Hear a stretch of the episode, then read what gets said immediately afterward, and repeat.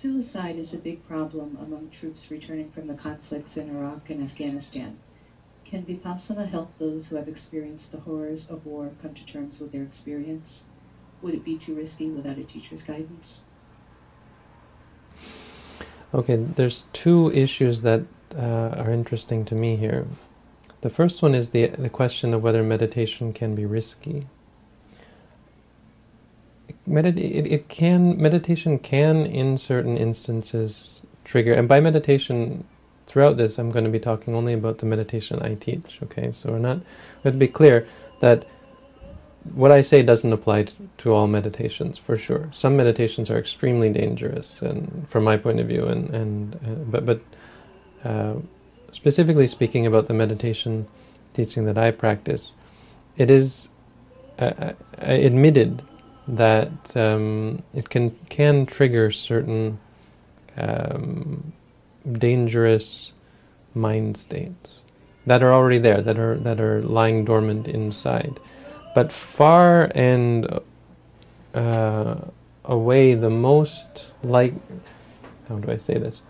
In in the vast majority of cases, like ninety nine percent of the time, meditation won't be dangerous at all.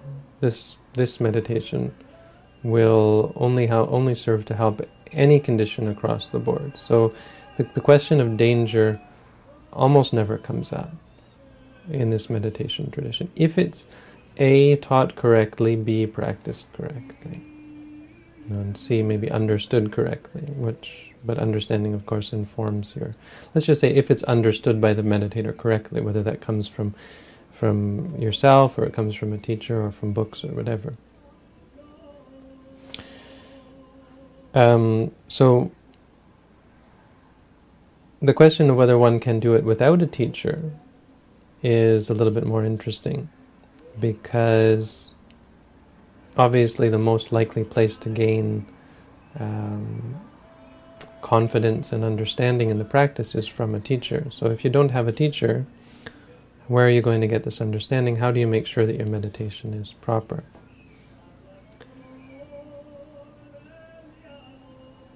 I would still say, well, I mean, the, the biggest, the biggest answer here, or the biggest um, point to be made here in this regard, is um, that this meditation is incredibly easy to understand. There isn't much room for uh, error uh, basically, what I'm trying to say is it's not it's not something you should worry about. Risk, you know, oh, maybe I shouldn't practice meditation because it's too risky.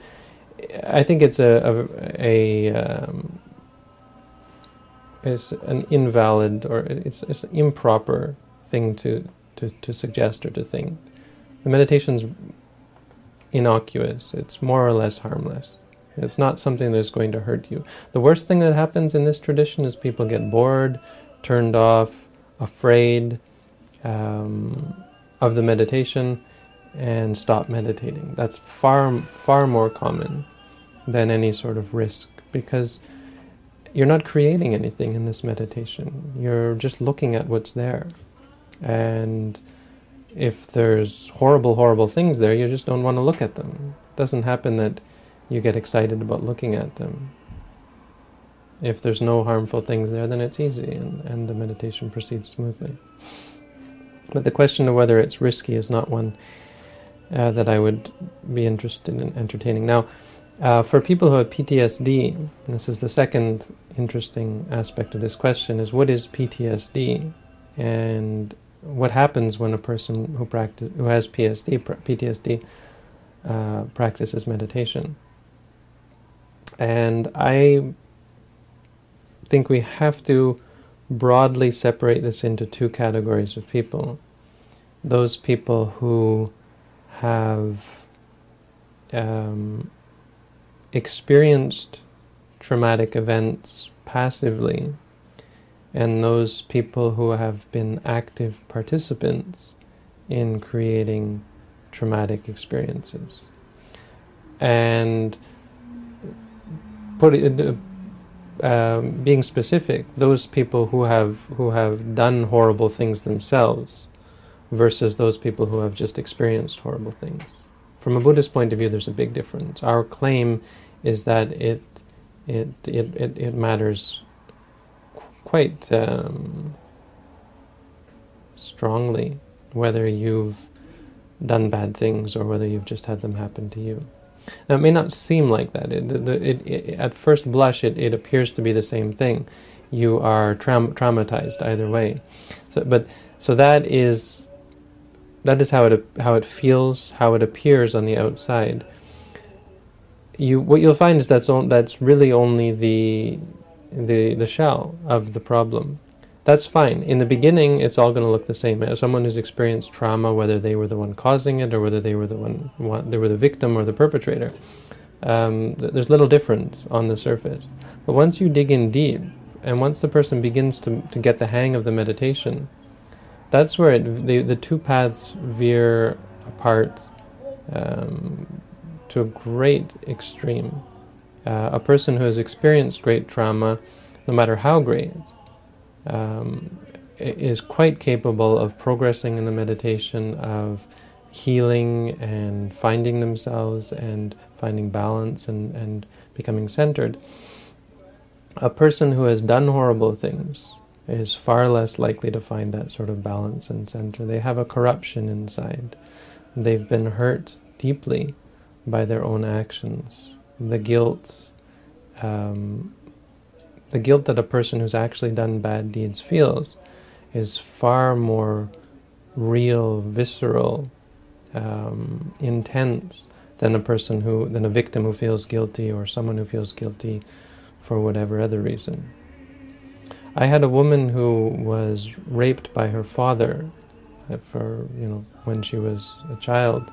And she came to me when she was 40 and she looked like a ghost. And I've told this story before, but she was one of my greatest success stories. And I didn't do anything, you know. I, I never, I didn't, had no idea what had happened to her. I just knew that she came in. She looked like a ghost, and she was had something she wanted to get off her chest. I mean, I guess she'd gone to therapists, and the idea was to always tell, and they would always ask what happened. I didn't ask. I wasn't interested, and I kept her in the present moment. And when she was crying, I said, "Just be mindful of crying. It doesn't really matter." Why you're crying, be aware of the sadness, be aware of what's happening now. Anyway, long story short, after a couple of weeks, she was she looked like a different person. She left, she was smiling and, and, and totally relieved. She came back and, and she, she had color in her face. She looked human again. It was really she she looked like a ghost when she first she didn't look human when she first came in. And uh, when she left she she looked alive.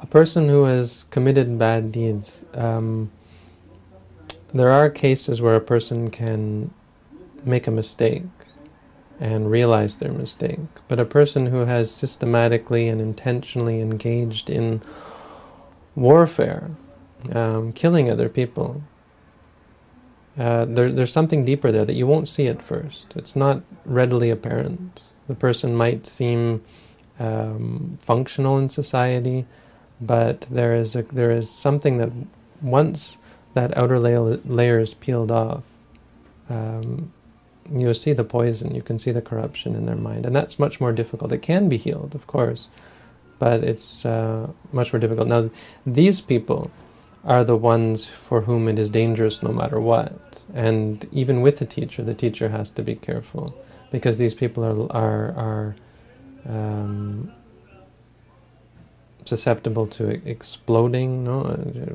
uh, wreaking havoc on uh, on the meditation on meditators in the meditation center and attacking the meditation teacher. I mean, I've, there are stories of this where a meditator has uh, some commit suicide. Um, there there are um, these are the problems. So I don't have a quick solution for that one, and I think we have to separate the two out. And and the the best thing that comes from that, I think, is a cautionary cautionary, um, you know, warning to people. Any anybody thinking of going into the army, anybody of thinking of going into the armed forces of any type. You you can't really go back um, there's a long, long road to get back to the state where you, you before you had done the terrible things that are done in, in war or any profession where killing is involved, even police work. Becoming a police officer is, well, if you ever have to kill, it's um, hard to go back.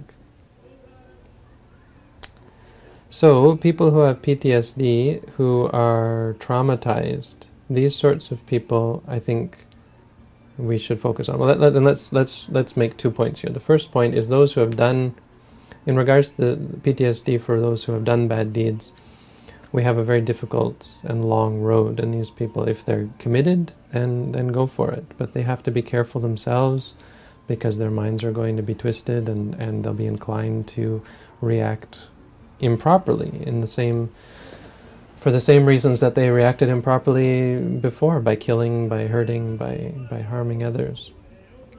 Um, and and as a cautionary tale for those thinking to do it, who, who think that killing is just an act and it's just one more, it's just one moment, and you can decide anytime, oh, I'm not going to kill anymore.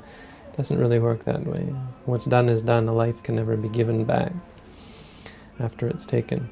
And the other point is in regards to those who have PTSD from seeing death, seeing horrible things, uh, maybe even experiencing trauma such as rape or, or torture, um, starvation, whatever, and any kind of horrible thing that, that the side effects of, of war.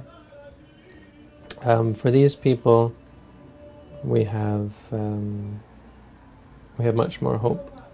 Just one anecdote I want to say in regards before I forget in regards to the first group. Um, I, I, spent some time with a man who was in war in when I was in California. He was married to a Thai woman, so he drove us around a little bit. And he was probably the most horrible person I've ever had the pleasure of spending, uh, of, of, being in close quarter, quarters with. He said that people asked him what he missed most about being a soldier, and he said being able to kill people. I think he meant it because his attitude to things was was was horrible. The, the, jokes he told were racist and, and, and you know really cruel and awful. And and yet he would be sitting there. Yeah, I think he was on he was on heavy medication, if I recall correctly, for PTSD, I guess. But he was a sergeant anyway. So that's in that's what I think of in regards to this first group of people who have actually done bad things. It's it's quite difficult to ever hope to get to them. Something that we should think about. Um, the second group those who have experienced the, the, the trauma, um, I don't see much problem in, in letting them meditate on their own. I would think if they have good theory and, and, and basic meditation practices, absolutely I would go for it. I would um, encourage them to pick up a book, start meditating, preferably in the tradition that I teach. Pick up my book. Um, it's the one that I plug, it's the one that I encourage. But um, absolutely, in this meditation I, tradition, I can pretty much guarantee that um, not 100%, but 99% guarantee that uh, nothing bad is going to happen, and you'll only start to understand your problems better. In fact, the more you learn, the more you read, the more you study, um, the more you'll be able to deal with fear, anxiety, stress, paranoia, etc and be able to overcome all sorts of stress. I mean, if this woman who was raped by her father can do it, I it's hard to find something something worse than that.